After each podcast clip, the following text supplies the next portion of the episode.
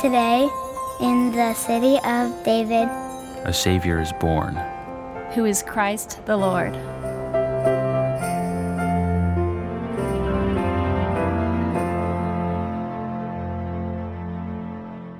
Well, let's pray. Father God, we uh, gather here a week before Christmas in our usual worship setting, but with a, a, a different focus than maybe throughout the year. God, we, we focus in this season on one of the greatest things that you've ever done in history, and that is the breaking into this world uh, with yourself physically as a human being in, the man Jesus. And so, God, as we're spending some time as a church parking in front of uh, this idea of the incarnation of Christmas, of, of a Savior who came for us, we pray that you would give us wisdom right now, ears to hear and eyes to see that, Lord, that there will not be one of us here or at one of our other campuses or venues or even watching online in which the message of Christmas escapes us, Lord. May that not happen to any of us, but may we all know very clearly what you have done then, what you are doing now, and what you ask of us. And we pray this in Jesus' name, and we all say together, Amen. Amen. Well, one of the things that many of you might or might not know about me is that uh, I just can't stand complexity. I, I, don't like complexity. Some of you thrive on complexity. God has wired you that way, and I, I respect that. In fact, I surround myself with people that love intricacies and details and complexities precisely because I don't. I, I, have been that way ever since I was a little kid. I can remember when my mom, as a child, would ask me to clean my closet. My closet was the absolute most complex, messy thing that I had growing up. And once a year, she'd ask me to clean it, and I would, and I'd sort through all the stuff. And I kid you not, I'd be like nauseous for hours afterward, having to deal with that kind of complexity. It happens to me every Tuesday here at our church. I, I, come on Tuesday. I have anywhere between six and eight meetings that last anywhere between a half an hour to two hours. And I'm inundated at a large church like this with lots of details and problems and issues. And again, what I simply label complexity. And I come home Tuesday night just drained. I mean, nauseous, drained. I mean, if I did that every day, I'd weigh 150 pounds, which might be good, but I, I, I just, that kind of complexity just drains me. And so the positive side of it is, is that I am what uh, philosophers might call a reductionist. I, I tend to respond to the world around me by taking all that complexity and reducing it to its simple form. And that can be dangerous. You got to be careful with that because you can not, not give uh, enough attention to the complexity. But great writers like C.S. Lewis and modern day Tim Keller are, are good reductionists. They're good at reducing the complexity of our lives into more easy to understand bite sized chunks. And the reason that that's important for you to understand is that when I was considering what we wanted to do this Christmas, I, I don't know about you, I just I get inundated with the complexity of this season.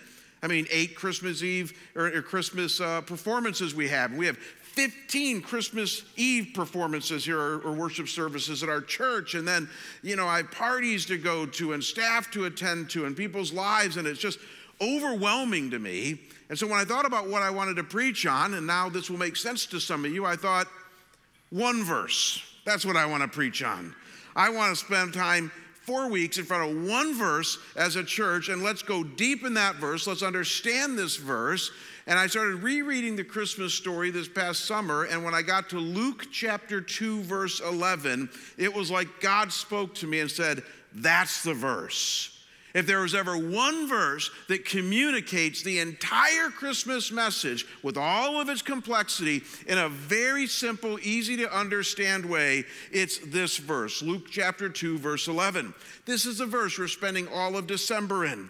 For today, in the city of David, there has been born for you a Savior who is Christ the Lord. Man, if you ever wondered what Christmas is about, this is it. This verse was given, as many of you know, to a bunch of uneducated shepherds in the fields the night Jesus was born by one of God's angels. Can't get much more clear than that.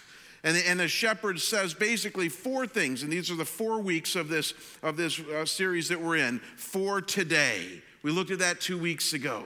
And I simply argued that the, that the power of the today back then is the same power of the today now. That what today meant back then is very similar to the imminency of, of our day and age and how relevant Jesus is. And then last week, Schrader visited us. Did you guys like it when Tom came here? I did. He's just amazing.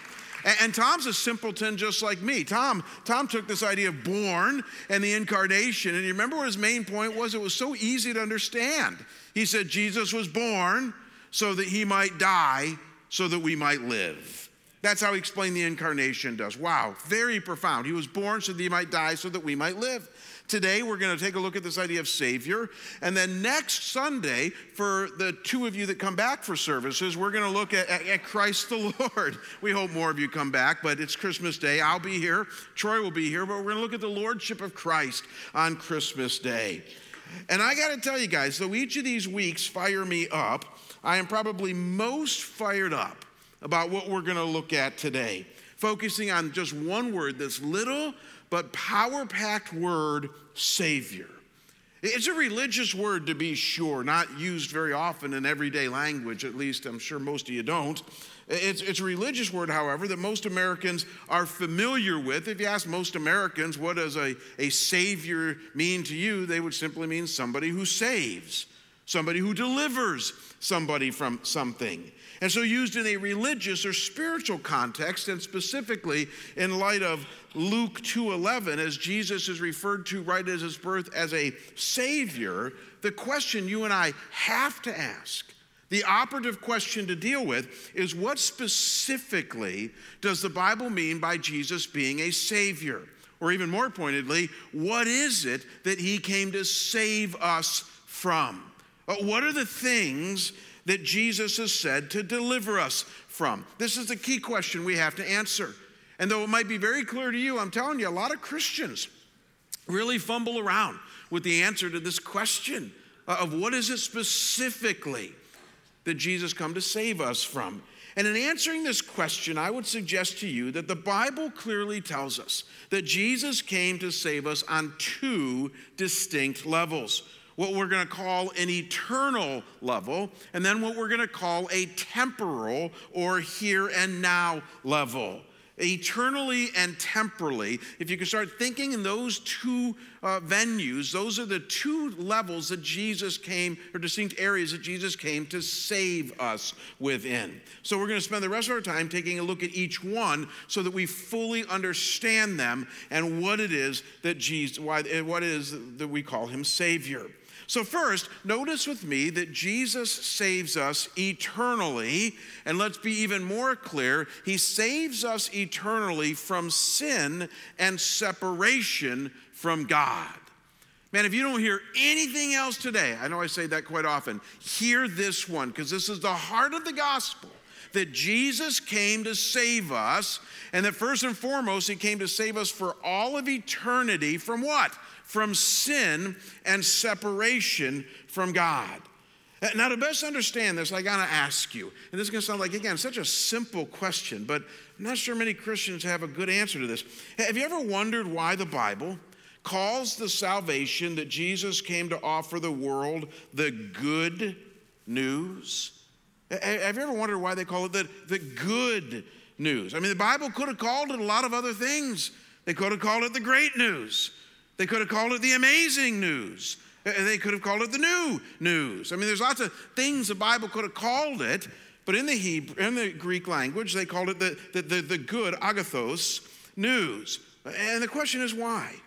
You see, I think the reason why, and, and you got to think about this with me right now, is that good only means something if there is such thing as bad, right? I, mean, I hope you understand that, that, that good is the kind of term that's on a continuum. Good is the kind of term that, that, that, re, that involves bad because without bad, then you'd never understand anything good. Here's the best analogy I can give you. If I say to you right now, I'm holding my Bible high, most of you understand what I'm saying. I'm holding it high. But the only reason that you know what high means is because you know what low means. And without low, you'd never have any kind of understanding of high. Does that make sense to you? And it's the same with good. That philosophers tell us that without any idea of bad, good's opposite, good would have no meaning at all. And, so once we understand this, the question then becomes because now we're starting to understand why maybe the Bible calls the coming of Jesus good news. Then the question becomes well, what then is the bad news that makes the good news so good? and that's really a good question to ask. And the answer is very clear. The Bible misses no words on this, and that is it's sin and separation from God. You see, the Bible makes it really clear that all of humanity, all of us, this is where we're all equal, is in a state of fallenness whereby our human nature is not up to par as God originally created it. In other words, we're born with a fallen nature that likes to do our own thing that is capable of making horrendous and terrible decisions and mistakes. And because of this, and because of, in light of an absolutely holy and good God, we got a problem. Because God, in His absolute goodness, cannot be in the presence of sin. He cannot be in the presence of anything that is not holy. And so, when we are not holy, when we are fallen, He can't be in our presence. And there's a separation, there's a gap that exists between humanity and God.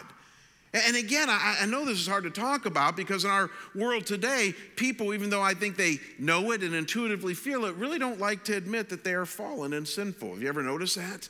I mean, most people today try to look at their neighbor and say, well, you know, I'm kind of good compared to them, so I guess I must be good. But the problem is, is you're comparing yourself to the wrong person.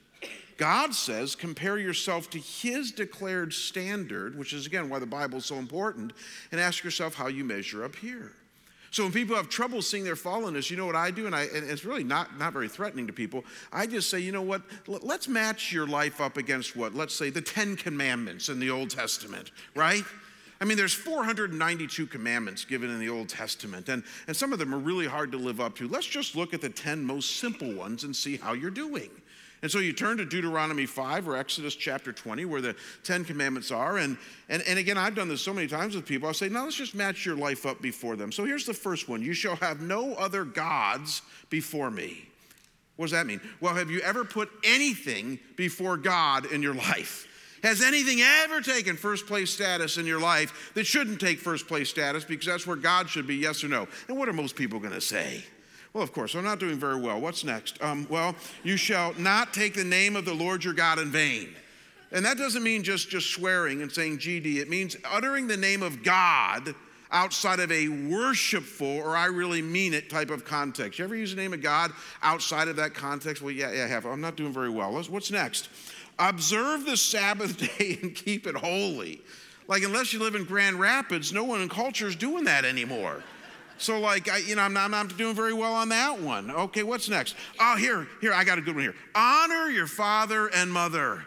You know, I do that one. I send them a Christmas card every year. I call them every other month. I mean, I'm, I'm doing pretty well. Well, I'm, I'll give you that one, even though I'm not sure you understand what honor means. Then people start to feel good about themselves. You shall not murder. And they go, finally, there's one. Finally, there's one I live up to. I'm not a murderer. Good. What's next? You shall not commit adultery.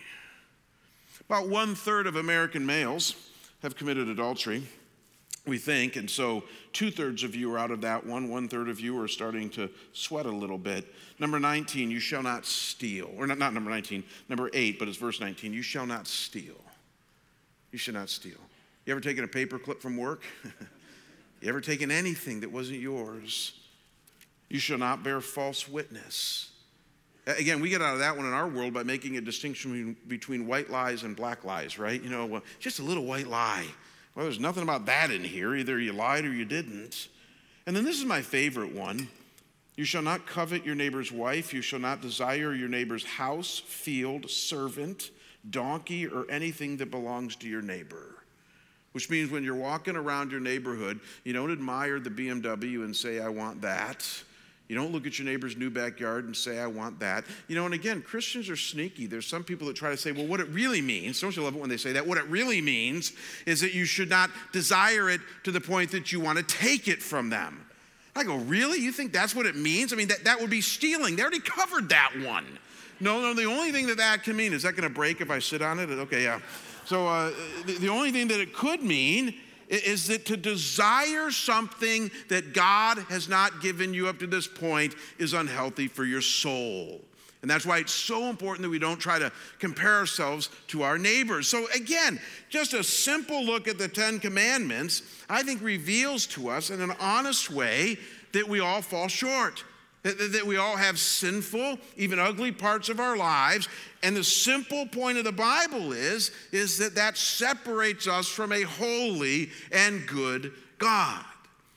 I was having a discussion with a, a friend of mine this week about the gospel, and it's a very, very honest young man and, and very serious in his seeking of the Lord. And at one point this week, we were talking about this idea of sin and separation, and he totally agreed with it. And this guy is very analytical, kind of thinking like an engineer, and he gave me an example. This guy gave me an example that I, would never thought of, and he said it would kind of be like two magnets. I got a picture of them here. He said it would be like two magnets that are both magnetized north or both magnetized south. And if you know anything about magnetism, that would mean that those magnets repel each other. And he said it would be kind of like taking two magnets that are, are magnetized the same way and trying to push them together, the magnet of us and the magnet of God. But because of sin, you can't push them together, and there's a big gap between them. And I thought, what a great illustration. Because that's exactly what the Bible is saying. That's the bad news. That, as you're going to see in a second, makes the good news so amazing. That we are separated from God due to our sin, each and every one of us. And this sin and separation is the root of all of our ills. As the Bible says, all have sinned and fall short of the glory of God, and the wages of sin is death. This is the bad news that Jesus came to save us from. And so now, and only now, are we ready to look very positively at to what this good news then is all about. And to do this, I'm going to share with you one passage, again, from the book of Romans, that I think says it all. It's very powerful in helping us understand why and how Jesus is Savior. Romans 5, verses 6 through 9. It says this it says, For while we were still helpless, at the right time, Christ died for the ungodly. For one will hardly die for a righteous man, though perhaps for a good man, someone would dare even to die. But God demonstrates his own love toward us in that while we were yet sinners, Christ died for us. Much more than having been justified by his blood, we shall be saved from the wrath of God through him. This is it, gang. This is the Jesus that came to save us from our sin and separation from God. Did you pick it up? His wrath his anger. He's mad at the distance, he's even mad at us. And as Schrader put so eloquently last week, Jesus was born so that he might die, so that we might live. You see, that's the good news. That Jesus grew up to be a man, a perfect man, because he was God come for us. And he took, his, he took our sin and shame upon himself on the cross. He bore our sin on himself so that we might be forgiven by God and brought back into right relationship with Him. And again, if you don't believe me, look at Ephesians 2, verse 13, picking up on this separation theme. Again, think of those magnets. It says, But now in Christ Jesus, you who were formerly far off have been brought near by the blood of Christ. One side of the magnetic poles have been reversed. So now it's north to south or south to north. And what happens then? They connect. And that's what Jesus came to do. Jesus came to do something for you that you couldn't do for yourself, and that is to buy back, if you will, your soul for God, to, to bear your sin upon Himself so that you might be forgiven of all of your sin. And this is really important to understand right now. I mean, if you're, if you're dozing off at all, boy, tune in right now.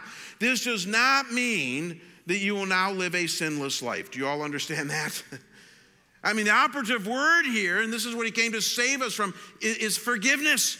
He came to save us by forgiving us. And so you're still going to struggle with sin in your life, but the distance that sin created is now gone precisely because Jesus took our sin upon himself and in this way forgave us so that we might come to God. And let's face it, we all know that's what forgiveness does, right? I mean, if you're married and you've ever offended your spouse and your spouse says to you, Oh my gosh, I didn't mean to hurt you, I'm so sorry, and you forgive him or her, let me ask you a question. Are you realistic enough to know that they just might do it again? They might. You hope they don't, but I've been married almost 30 years. And the woman I'm married to is very sinful. And so I know that she might do it again. Now let's reverse that. I'm very sinful. I, I, I mean, I, am married to an amazing woman. I can't tell you many times I've apologized to Kim for the same thing. And there's times I've been apologizing, going to myself, I know I'm going to do it again. Do I tell her right now? and that's why the, the beauty of forgiveness is that forgiveness in the moment says, I love you enough that I'm going to let it go. I'm not going to hold it against you, even though I know in your fallen nature you might hurt me again. That's exactly what God does for us in Jesus. He says, I love you enough that because of the giving of my son, I'm going to forgive you eternally for the sin that you've done against me, even though I know you're not going to live a perfect life from this point on. And the only way to appropriate this for our lives, gang, is to believe. Again, this is where our world messes this whole thing up. They, they honestly think, and some of you do too, that you can work your way to heaven. That now you just need to be really good and, and, and just do all the right things. And if that way you can prove yourself to God, that maybe He'll take mercy on you or forgive you. Oh my gosh, there is nothing of that in the Bible. Look at how John tells us that we need to appropriate Jesus as Savior into our lives. He says, Yet to all who did receive Him, meaning Jesus, to those who say this word with me, believed. You didn't do that well enough. Say it again believed in his name, he gave the right to become children of God. You cannot attain this salvation simply through trying hard or working your way to heaven. And the logic is both impeccable and insulting. Because the logic the Bible uses is that it basically says your sin is too great, the gap is too large, no amount of human morality is ever going to match a holy God. And because of that, the only option God had in His love was to offer us forgiveness. And the only way that was going to come was to deal with our sin directly by sending Christ. What does it mean that Jesus saves us? What does it mean that we call him Savior? He has offered us eternal salvation, the forgiveness of sins, and the bringing us up to, to God. That's what it means, first and foremost. Now, believe it or not, it doesn't stop there. Uh, some Christians think it does, and this is all they ever talk about, but it doesn't stop there because Jesus didn't come just to give what somebody once called to give us fire insurance.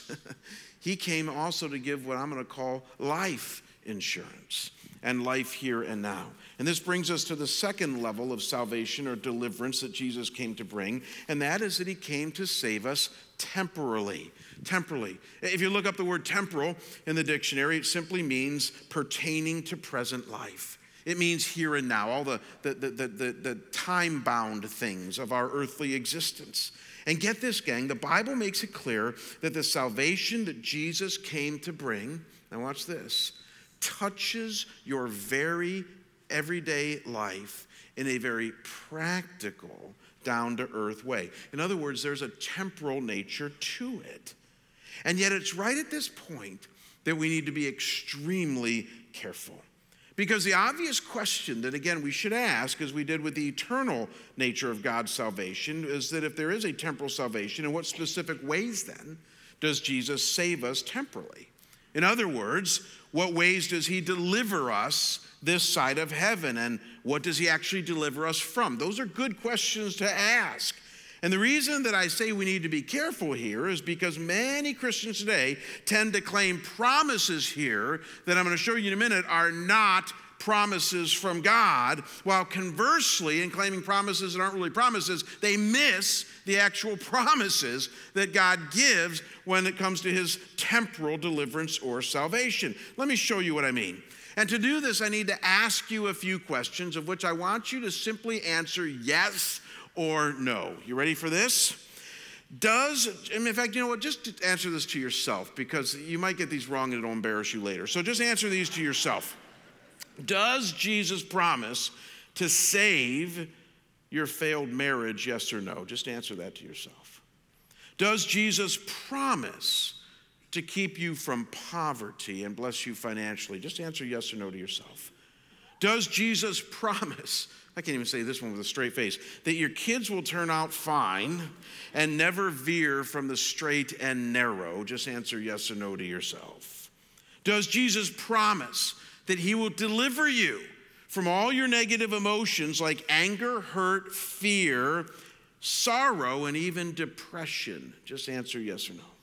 Does Jesus promise that he will save you from all physical suffering and diseases if you just ask him to take it away? Yes or no? See, if you and I were having a conversation, the vast majority of evangelical Christians today would answer no to all of those things. But, but some would answer yes, and we'll see why in a minute here. But, but most of you would say no. But the reason I say it's tricky, because now let me reword all five of those questions in one question, but worded a little bit differently. And for this one, I want you to answer out loud when I'm done. Here's how I would word this question Is Jesus, however, in the business of, at times, healing broken marriages, getting people on the path of financial freedom, righting our erring kids, healing damaged emotions, and freeing us from awful physical diseases to the point that we should regularly ask Him to save us? In and from these things? Yes or no? Yes, of course. You see, the TV preachers, not all of them, but more than I would care to listen to, would have us believe, now, now don't miss this, that there is a firm and universal promise that Jesus came to save us from bad marriages, money problems, erring children, damaged emotions, and bodily infirmities and even use passages like Psalms 103, verse 3, and Isaiah 53, verse 5, that you can look up later, that they say suggest to us that Jesus wants to heal all of our diseases and ills. The only problem is, is that when you read them in the context from which they were written, as I did again this week, it's talking about our soul. Talking about our spiritual life that is already established because he's offering us eternal salvation. Of course, there's going to be complete healing of our soul in heaven and even partial healing now. But nevertheless, they dangle the faith carrot over our heads and tell us that if we just have enough faith, then all of our marital, financial, parental, emotional, and bodily suffering will be healed. And they argue the opposite is also true, and this does a lot of damage that if you don't experience Jesus saving here, then you don't really trust and believe him. And before you know it, you're feeling like a subpar Christian who really doesn't trust Jesus because your life is such a mess and it must be your faith's fault and, and, and, you're really messed up with God. And I would simply point out, very humbly and very simply, that, that, that this belies a gross misunderstanding between what Jesus actually promises and what he might or might not do in our lives based upon his grace in its various forms. And again, I, I want to be very clear here because I don't want any emails on this issue. This is not to suggest that at times Jesus does not heal us in these areas. Of course, he does. But, it's, but I'm simply letting you know that it's not a universal promise to all believers at all time. If you tie this idea of him as Savior universally and absolutely to those areas of your life, you will be sorely disappointed at the end of the day. And again, if you're not convinced yet, this is always like the nail in the coffin on this one. Just consider the apostles' lives, the 12 disciples. I mean, Paul the Apostle set himself up as a, as a prime example. He said, Imitate me as I imitate Christ. He was like saying, I'm the quintessential Christian, follow me. And the guy had major health problems in which he prayed that God would take them away. And what did God say? I'll summarize it for you. No. And he didn't take it away from him. And so he had them all of his lives. And every one of them lived in poverty. So, so if the name it, claim it people were right, that all we got to do is name our fortune and we get it, then the apostles are the biggest failures in the history of the Christian church. So the reality is, is that those can't be the things that God promises when it comes to his temporal saving this side of heaven. However, once we get this, we're now ready to embrace what the Bible actually does promise, because believe it or not, there are some things. And here's the deal when you understand what the Bible does promise, it's hefty enough. Like some of you are going to sweat under the collar in about four minutes, I predict. I'm not a prophet, but trust me, you're going to. Because when you realize what you've been missing out on, the promises that he does give on temporal level, I'm, I'm hoping you don't feel guilty. I'm hoping you feel thirsty for the kind of deliverance God wants to give you. I'm going to wrap up. We have just a few minutes before the communion table by giving you two examples of things that the Bible promises you can tie to this idea of Him being your Savior this side of heaven. What does Jesus save us from temporally? Here's the first example He, he, he saves us from patterns of destructive behavior. And I thought long and hard about that wording this week. In fact, this is like the fifth iteration of how I wanted to say it because I, I want to be very clear. He, he promises that if we will follow him, that he will save us or at least offer us salvation from patterns of destructive behaviors. In other words, just like he offers eternal salvation through the forgiveness of sin, he offers us this temporal salvation when it comes to the things that grab us by the throat and become patternistic on a sinful and destructive level in our everyday lives. And if you don't believe me, I want you to look at a couple of passages with me right now. And I'm going to be very bold about this that promise he will do this in your life if you will but trust Him. These are passages written to believers in light of Him being our Savior. And notice with me what He says. I love this one. It's challenging. This is where you're going to start to sweat. 1 Corinthians 10 13. No temptation has overtaken you except what is common to all of humankind. And God is faithful. He will not let you be tempted beyond what you can bear but when you are tempted, he will also provide a way out so that you can endure it, or as one translation says, stand up under it. Whoa.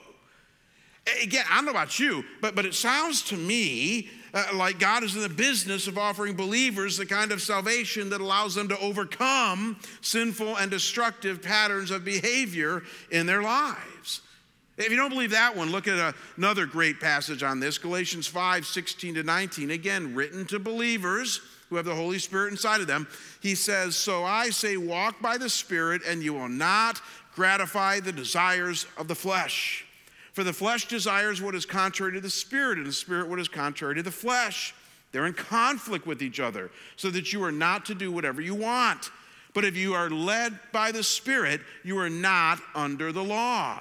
The acts of the flesh are obvious sexual immorality, impurity and debauchery, idolatry and witchcraft, hatred, discord, jealousy, fits of rage, selfish ambition, dissensions, factions and envy, drunkenness and orgies, and the like. I warn you, as I did before, now watch this, that those who live like this, patternistic, will not inherit the kingdom of God. Uh, folks, I, I know this is very, very heavy stuff for some of you, but just dial into this. As a believer, you are in a battle every day between the flesh, your human fallen nature, and the spirit, the Holy Spirit that lives inside of you. And sometimes we win and sometimes we lose. The, the Bible's very realistic on that level. But for spirit filled believers who are faithfully following Jesus, did you catch the wording here? It says that we don't have to live like this. That we get to be the kind of people who experience God's amazing redemptive grace, a grace that empowers us to overcome and learn to not engage in destructive patterns of behavior that separate us from God and even from loved ones around us.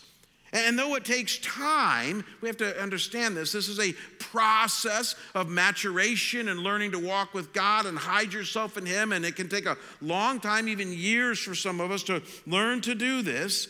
And though it is a three steps forward, two steps backward kind of process, I mean, God gets this.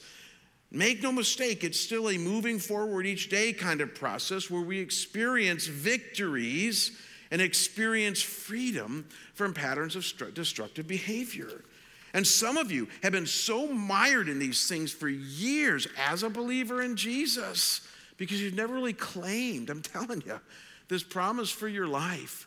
That if you would finally get serious about Him as Savior of your life, Lord, as we're going to talk about next week, and submit yourself to Him in those areas and start to really work on your soul, believe it or not, here's what God promises you you can experience freedom from these things in your life they do not need to grip you by the throat. I got a very real and wonderful text this week from a friend of mine that I've been working with lately on some of these areas in, in his life. And again, he's been a Christian for a very long time and been in the battle, and he's got a wife and kids and all this stuff. And, and, we were talking back and forth via text this week on, uh, on his life. And, and he sent me this text, I think it was on Thursday, and I was just so deeply encouraged by this one. And, and let me read you for a part of what he wrote. He says, I'm in a better place than I've ever been before. I'm eating right, working out sporadically, in the Word every day. He says, I have zero addictions or strongholds in my life, not even caffeine. I wondered why I put that one in there. But he says, People come up to me and tell me that they see a difference in me. He goes on to say, I've been working on being a strong and faithful follower of God for a while. I'm trying to stand before Him with a repentant heart of obedience. To be blameless and true in relationship with Him is my daily desire.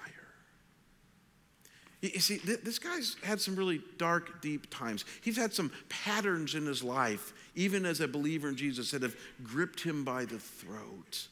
Uh, but he's an example, and I see these all the time, of people that learn over a, over a period of time what victory can look like. And I'm telling you that one of the main ways that you learn to do this is to understand and start to see Jesus as a Savior, not just of your soul eternally, but of your, your very life right now. And though he might not always fix your failed marriage, and though he won't give you all the money that you want, and, and though you don't have complete control over your kids, and, and, and though you might not have a great body that works all the time, and those things are all beyond your control, and those are things that he says he might or might not save. He has said this He will keep you from going down that pit of destructive behaviors. That you do have a choice over. And he came to save you from that. He really is a Savior. And as you're chewing on that, we're completely out of time because we have to go to the communion table. Let me just share with you one other thing by way of example. And this will be very freeing for some of you. And again, these are just two examples uh, of Jesus' temporal salvation, and that's that he saves us temporally from overwhelming feelings of disillusionment and despair. And again, you got to be really careful with this one. How many of you heard me earlier say that Christians are going to struggle with hurt, anger, sorrow, depression, even anxiety and worry? Of course we will. That's not what I'm saying here. See, there's a difference between those everyday emotions that we all experience and what I'm going to call overwhelming and absolute feelings of disillusionment and despair, what our world today calls hopelessness. See, Hebrews chapter 10, verses 36 to 39 sum it up neatly. It says, You need to persevere so that when you have done the will of God, you will receive what He has promised. For in just a little while, He who is coming, Jesus, will come and will not delay. But my righteous one will live by faith. And I take no pleasure in one who shrinks back. And then I love this summary. He says, But we do not belong to those who shrink back and are destroyed but to those who have faith and are saved. That's what we belong to. And the reality is, is that you never need to give way to absolute feelings uh, of despair and disillusionment, hopelessness, because He is your hope.